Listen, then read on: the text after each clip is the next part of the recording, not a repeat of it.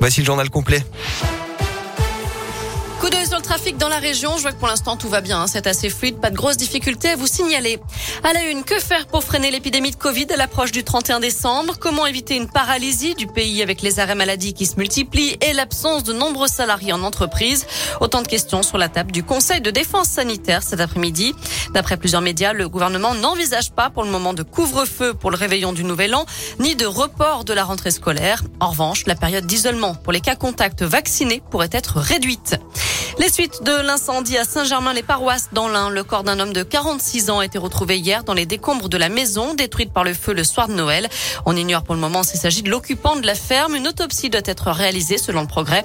Près de 40 sapeurs-pompiers ont été mobilisés dans la nuit de samedi à dimanche pour venir à bout du, du sinistre.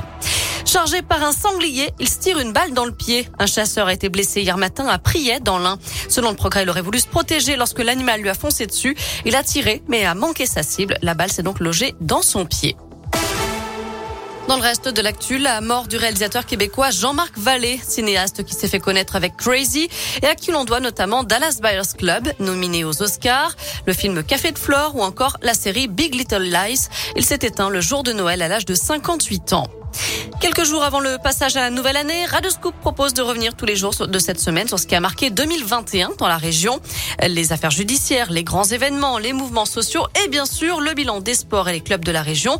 Et pour commencer avec un peu plus de légèreté, ce matin, retour sur les histoires insolites avec vous, Greg Delsol. Et on commence par cette info à la fois gourmande et locale. Une pizza aux 1000 fromages. C'est un youtubeur qui l'a réalisé à Lyon en septembre dernier et c'était visiblement loin d'être un bleu. Alors pour être précis, il y avait 834 fromages différents dessus, suffisant pour entrer dans le livre des records. Les juges ont dû galérer hein, pour les compter. Les concurrents, eux, ont réussi à surmonter leur stress, la fameuse charge émentale. En parlant fromage, on part à la montagne avec cet homme qui a dévalé les pistes du Mont d'Or dans le Puy-de-Dôme en kayak. C'était en janvier dernier.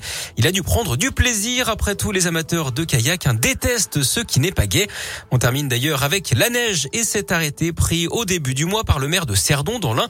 Le texte interdit à la neige de tomber sur sa commune. C'était pour souligner les difficultés des petites localités en période hivernale. La neige qui devrait encore ravir hein, cette année les chaudronniers. Alors pourquoi eux? Eh bien parce qu'ils adorent le ski de fonte. Merci Greg pour le récap. Un mot de foot, quelle sanction pour les Lyonnais après les incidents lors du match Paris FC OL La commission de discipline de la fédération auditionne aujourd'hui les différentes parties et devrait annoncer sa décision dans la foulée, donc en fin de journée. Elle pourrait faire rejouer le match ou décider d'un vainqueur sur tapis vert. Je rappelle que ce 32e de finale de la Coupe de France a été arrêté à la mi-temps lorsque des fumigènes ont été lancés aux abords du parcage des supporters lyonnais. Des bagarres ont éclaté en tribune et deux personnes ont été blessées.